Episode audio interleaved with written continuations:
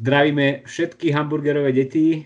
Vítame vás opäť v novom roku. Niektorí sme viac zarastení, niektorí sa udržiavajú aj počas lockdownu ako náš Robo, ale máme super tému. Počas covidovej pandémie sa rozbehli po celom svete také vynútené, nechcené experimenty na deťoch, kde niektoré školy sú otvorené, zatvorené, dejú sa všelijaké online vzdelávanie a podobne. No a vzniká okolo toho veľa obáv, že čo vlastne, aký to bude mať dlhodobý dopad na eh, hlavne teda ten fakt, že v krajinách ako je Slovensko už pomerne dosť dlho fyzicky nechodia do tej školy a učia sa tak všelijak ťarbovo cez internety.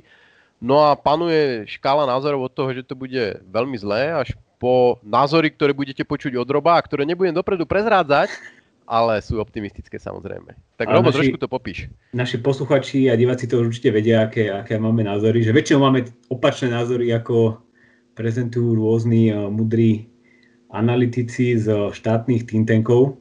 No ale situácia je taká, že uh, teda deti, ty si povedal, že už dlho nechodia, ale tu možno, že ľudia, ktorí nemajú deti, tak nevedia, že áno, uh, druhý stupeň a stredné školy boli aj tento pol rok keby zatvorené a učili sa cez internet, ale prvý stupeň, ktorý je jeden z tých najdôležitejších, tak ten fungoval no prezenčne, že tam deti vlastne celého pol roka chodili, až teraz vlastne nenastúpili na druhý pol rok. Takže budeme sa hlavne keby baviť o tom povedzme, druhom stupni a o stredných školách.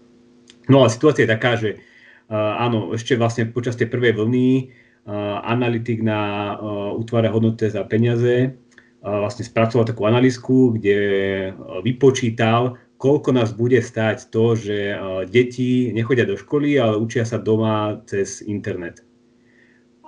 No on to on nepovedal, že koľko nás to bude stáť, ale on, ak sa nemýlim, tá metodika konkrétne bola, že okolko budú mať menšie platy, nie? Tie deti, ktoré o, nechodia do školy. On sa to samozrejme, samozrejme to potom dorátal, že keď vieš, koľko budú mať nižšie platy detí, tak vieš, koľko klesne HDP a vieš, koľko napríklad štát vyberie menej na daniach a odvodoch. Takže takéto čísla tam presne boli.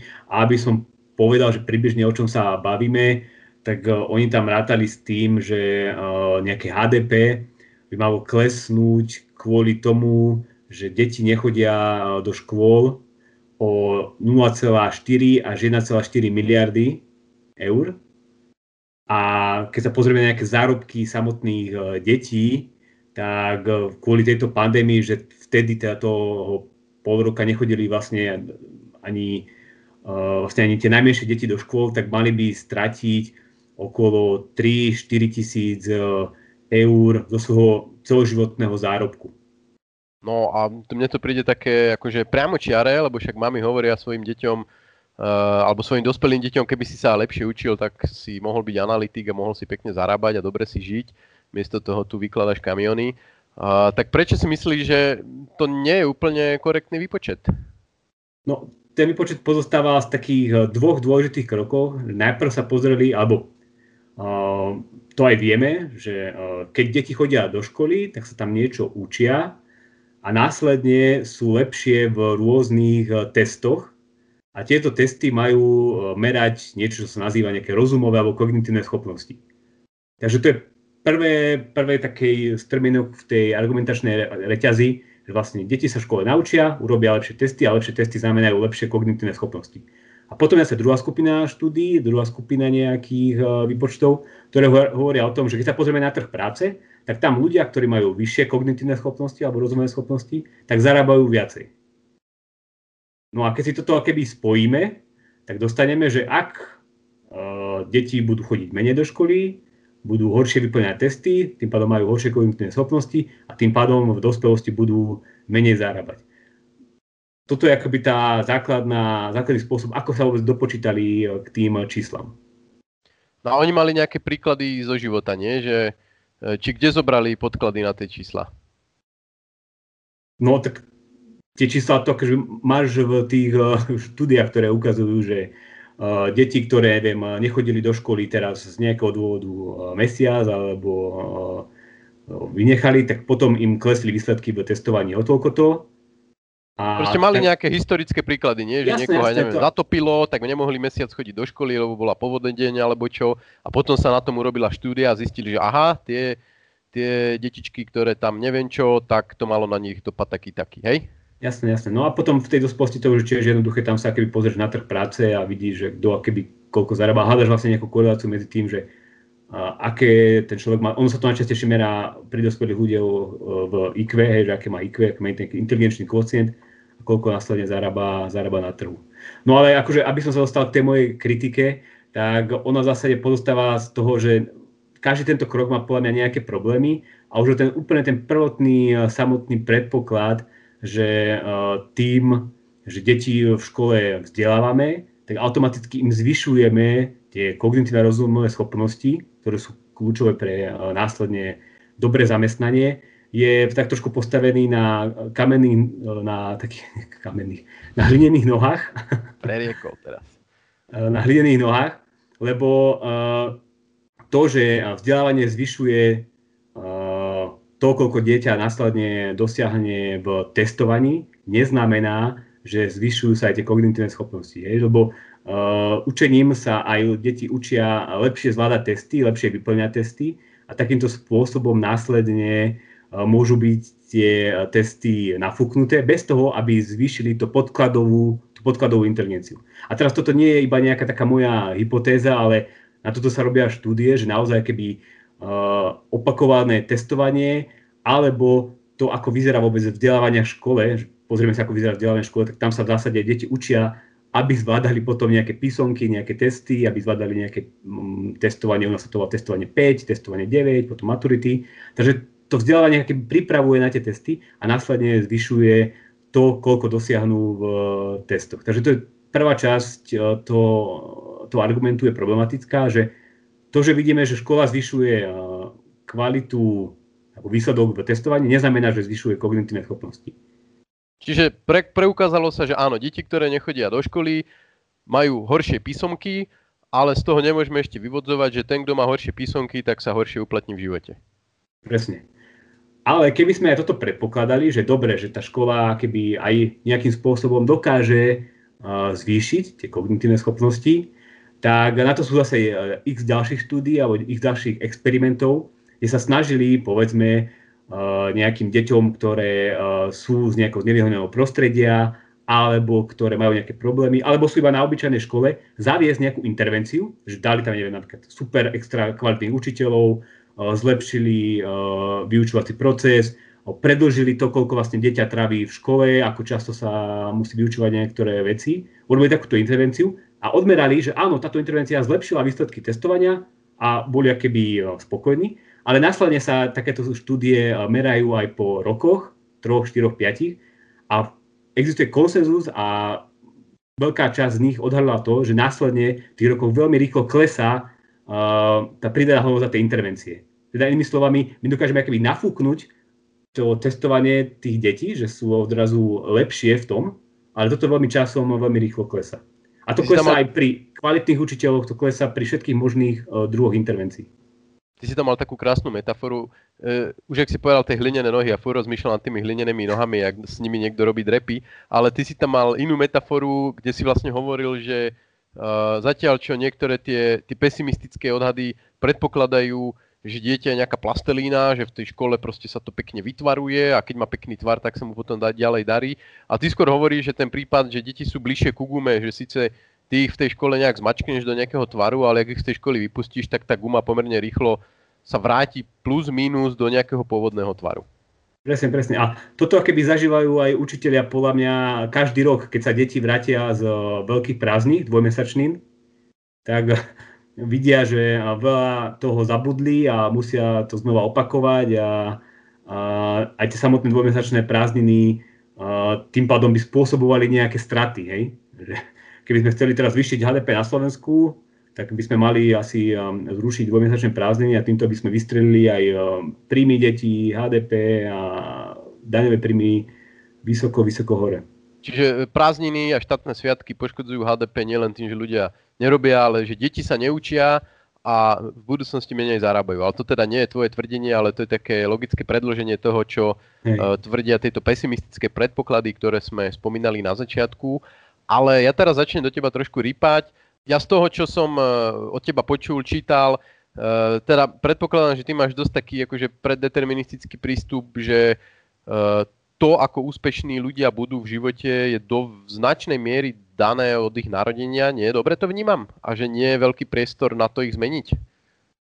Uh, to, nemyslím si, že je to dané od narodenia, že ako človek dopadne vo svojom živote, ale keď sa rozprávame o takých tých, uh, nazval by som to, uh, charakteristikách človeka, nejakých psychologických vlastnostiach alebo niečo, čo sa nazýva inteligencia, tak toto je uh, do značnej miery keby ovplyvňované dedičnosťou, teda tým, čo, tým, eh, že to získame vlastne pri narodení v, v genoch. A to keby není iba eh, nejaký môj eh, názor, ale dnes už existuje výskumný odbor, ktorý funguje 4 dekády a volá sa behaviorálna genetika. A oni robia mnohé štúdie, kde sa snažili akoby práve odhaliť to, do akej miery človeka formuje, nazvime to, že výchova, nejaký nurture, versus príroda, nature. To je taká klasická otázka, eh, ktorá tu bola odjak živa, že či dokážeme výchovou zmeniť to, eh, čo z tých detí vyrastie a aké budú, hej, povedzme, inteligentné, alebo aké, aké budú mať následne kariéru, koľko budú zarábať a podobne. No a dnes, aj napriek tomu, že stále tieto vedomosti a závery nie sú rozšírené medzi ľuďmi, tak už dnes vieme pomerne dobre, že aký je ten záver. A ten záver je taký, že do veľkej miery človek je ovplyvňovaný práve tými genami. Že existuje jedna super knižka, ktorú napísal náš obľúbený ekonóm, sa volá Brian Kaplan, ktorú sme tu spomínali asi 6 alebo 7 krát. Tá knižka sa volá Selfish Reason to Have More Kids, ako nejaké sebecké dôvody mať viac detí. A on v nej robí dobrý rešerš touto literatúrou, kde ukazuje, že rodičia častokrát veľmi nadhodnocujú svoj vplyv na budúcnosť detí a snažia sa s nimi nejaké špeciálne hry hrať kognitívne, snažia sa nejakých od malička všetko vzdelávať, učiť, aby z nich vyrástli super inteligentní ľudia a posielajú ich na všetky kružky a neviem, čo s nimi všetko riešia. A on ukazuje v tej knižke, že toto je do veľkej miery akéby zbytočné a zbytočne sa tí rodičia stresujú a vynakladajú veľké náklady, aj časové, aj nejaké emočné, na to, aby to dieťa natiahli ako tú gumu ale ona sa naspäť akoby vráti uh, do toho svojho nejakého dedičného potenciálu. A toto, hovorím, toto ukazujú všetky tie, tie štúdie, že s tým, ako to dieťa rastie, ako, ako sa stáva dospelé, niekde, na, niekde keď má nejakých 14, 15, 16 rokov, dostáva sa do puberty, tak práve tam začínajú hrať uh, veľmi silnú rolu práve tie, tie geny. A aj keď ste to dieťa dokázali akéby v tej škole trošku akéby natiahnuť, tak ono sa vráti k tomu svojmu potenciálu. A aby som povedal nejaké čísla, tak tie štúdie behaviorálnej genetiky hovoria o tom, že keď je človek dospelý, tak v zásade nejakých 60, 70 až 80% jeho inteligencie je dané, je dané práve nejakými rodinnými predispozíciami, ktoré nemajú moc spoločné s tým, ako sa vzdelával, koľko sa vzdelával dekády dozadu. Že nemá to spoločné s tým, že či počúval na slovenčine a matematike, ale skôr je to dané hovorím tými, tými vrodenými vlastnosťami. A toto je vlastne to druhé spojúko v tej argumentačnej reťazí analytikov, ktorí sa pozreli práve na to, že aký je súvis medzi kognitívnymi schopnosťami dospelých ľudí a ich platmi a toto nejakým spôsobom prepojili s uh, školstvom a s deťmi. Čo teda podľa mňa je dosť uh, chabý predpoklad. No ale zase, podľa mňa, ty si to trošku zjednodušila, zredukovala. Uh, ja neviem, či mám pocit, že ten vplyv genetiky je tak dramatický, lebo jasné, pokiaľ niekto, akože nevyrobíš asi výchovou uh, Mozarta z niekoho, kto skôr má byť uh, proste fotbalistom, to je jasné, ale podľa mňa z toho prostredia môžu vychádzať akože možno na prvý pohľad relatívne malé podnety, ale ktoré môžu mať dramatický vplyv na to, ako tie deti dopadnú. A napríklad povedzme, že na to, aby si bol sériový vrah, tak akože asi musíš mať nejaké genetické predispozície, ale keďže to je moja obľúbená téma a veľa o nich čítam, tak v podstate pri každým z nich máš, že tam mali v detstve nejaký, nejaké problematickú udalosť. Proste väčšinou to bola nejaká rodina, ktorá ako ich týrala, alebo proste mali tam takéto konflikty, že ty v podstate častokrát to môže byť veľmi malý zásah z okolia, rozdiel plus alebo mínus, ktorý ale dramatickým spôsobom zmení to, či z teba sa proste stane sériový vrah, alebo budeš len Loizo v továrni, uh, ktorý má rád horory, ale uh, proste nikdy sa z teba, nikdy sa nepreklopíš na tú druhú stranu. A to je podľa mňa aspoň čo ja mám zatiaľ z toho, čo ty si povedal a napísal pocit, že, že ako keby si zanedbával tú, tú otázku toho, tej, nielen toho učenia v škole, ale celého toho networku a tých interakcií, ktoré s chodením do školy prichádzajú. Že proste ty tam niečo musíš robiť, musíš vnímať nejaké príkazy, musíš ich buď plniť, alebo hľadaš teda nejaké cesty, ako ich obísť, interaguješ so spolužiakmi a že je to proste ako keby významná časť života, aj keď sa pozriem dozadu, tak koľko proste zážitkov mojich a podobne pochádza zo školy, koľko dnešných kontaktov pochádza zo školy a podobne. A ty keď zrazu ako toto utneš, tak toto môže mať významný vplyv na to, ako, ako tí ľudia potom následne fungujú, nie?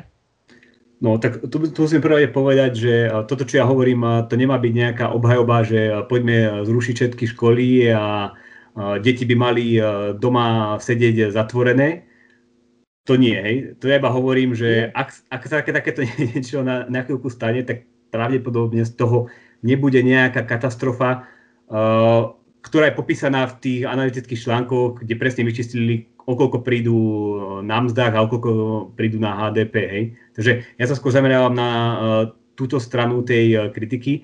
Keď si ty hovoril o tom, že tí vrahovia majú vždycky nie, spoločne nejaký moment v svojom detstve alebo histórii, že sa im niečo zle stalo a potom sa prepol v hlave. Toto môže byť do veľkej miery pravda a ono takéto štúdie by to zásade ani nemohli nejak zachytiť, lebo sú to také akože javy, ktoré sa nedejú často, za prvé. A za druhé, tieto štúdie vždy predpokladajú, lebo oni sa väčšinou zameriavajú na adoptované deti, povedzme jednovaječných alebo dvojvaječných dvojčiek. A tieto adoptované deti idú v zásade vždy do nejakých normálnych medianových rodín, kde nezažívajú žiadne horory, nie sú vychované v pivnici a netrpia žiadnymi veľkými problémami. Takže tým chcem povedať, že uh, oni iba hovoria o tom, že keby ten marginálny vplyv tých rodičov a to nie, a niečo, čo sa nazýva inak uh, v, tej, v tejto vede sa to nazýva, že zdieľadné prostredie, shared environment. A tam, platí, tam, patrí aj škola.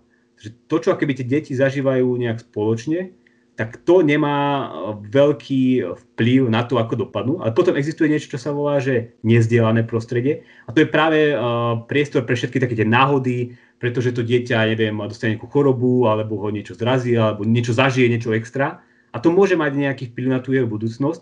A preto tie geny keby nevysvetľujú 100% eh, toho, že eh, aké ten človek bude mať inteligenciu alebo ako nakoniec eh, dopadne. Ale ukazuje sa, že napríklad tá výchova a tá škola má veľmi malý vplyv. A teraz toto nehovoria tie štúdie o genetike, ale existuje množstvo ďalších veľmi zaujímavých štúdí. Poviem jeden príklad.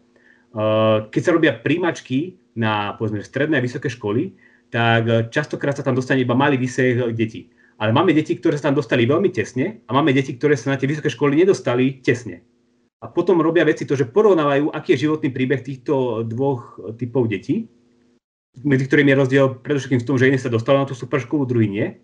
A oni zase dopadajú veľmi podobne, že nedáš tam veľký rozdiel.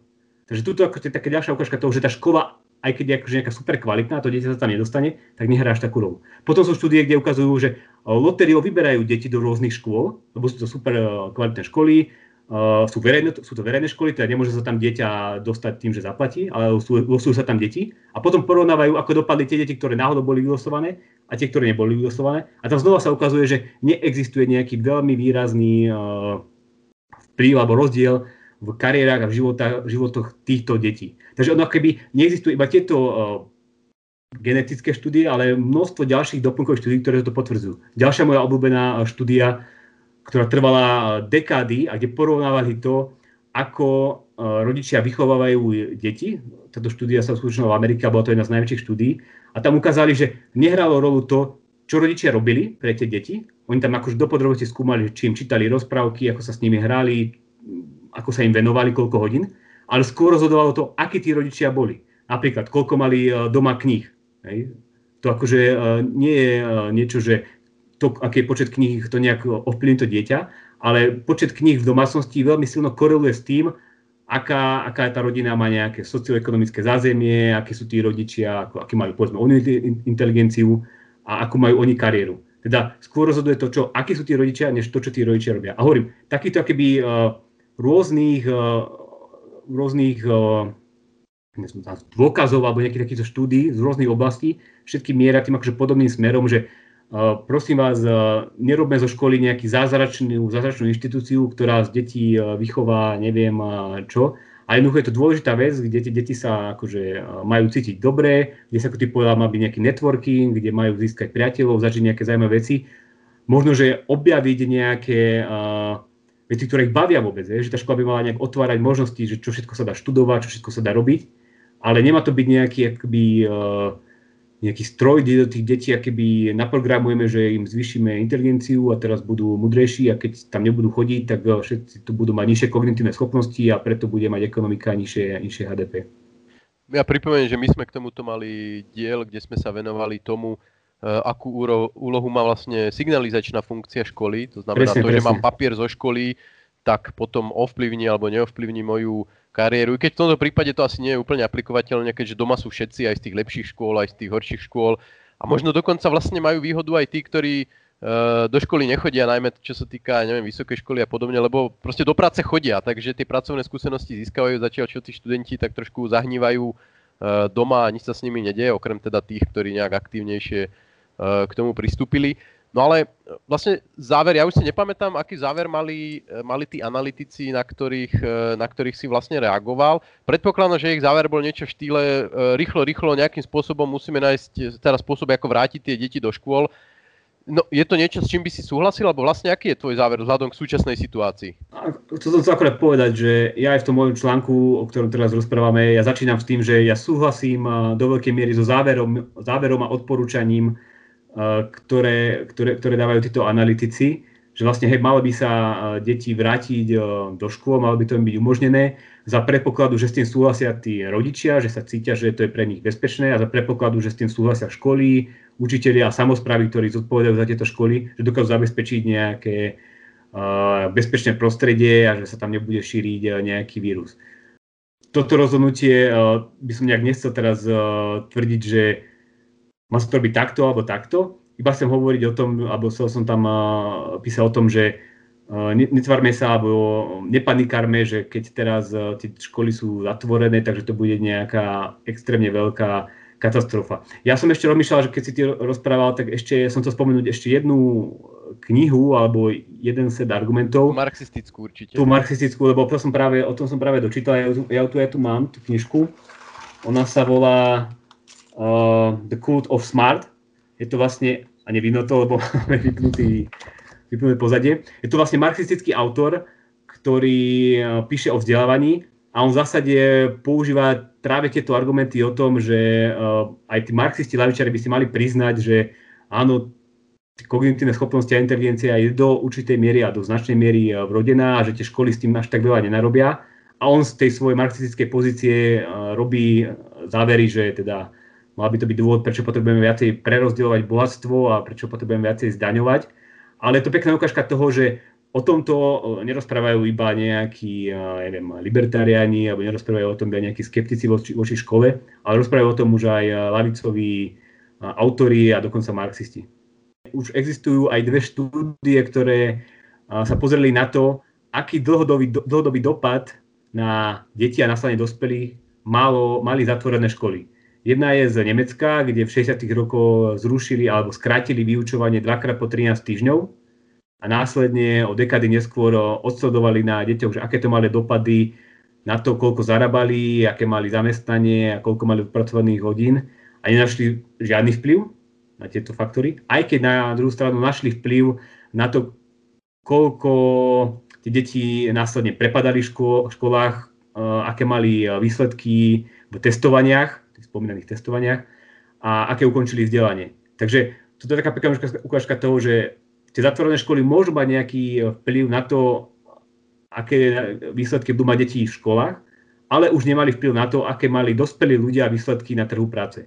A v zásade podobná štúdia sa objavila, myslím, že pred dvoma týždňami, ktorá sa pozerala na pandémiu z 1918 a kde podobne ukázali, že tiež sa vtedy zatvárali školy v Spojených štátoch amerických v rôznych mestách a pozreli sa na tie deti o 20 rokov neskôr, keď bolo včítanie obyvateľstva, vysledovali ich a znova odhalili rovnako, že tie deti, ktoré boli v zatvorených školách alebo nemohli chodiť do zatvorených škôl, tak nakoniec dopadli plus minus podobne ako tie deti, ktoré, ktorým školu nezatvorili a mohli v nich mohli v tej škole pokračovať. Čiže nemalo to žiadny vplyv na to, koľko zarábajú, koľko majú odpracovaných hodín, akí sú zamestnaní alebo nezamestnaní. Každopádne téma super. Možno do budúcna by sme skúsili niekoho k tejto téme prizvať, nech sa stále o školstve nebavíme len my. Tak prípadne dajte do komentárov nejaké tipy, že koho by sme mohli osloviť, koho považujete za autoritu v školstve slovenskom a koho by Robo mohol konfrontovať e, so svojimi názormi a dať si riadny battle. A hlavne nezabudnite to poslať všetkým kamarátom, nezabudnite to zdieľať, nezabudnite lajkovať a subscribovať na všetkých platformách. Díky a čaute. Čau.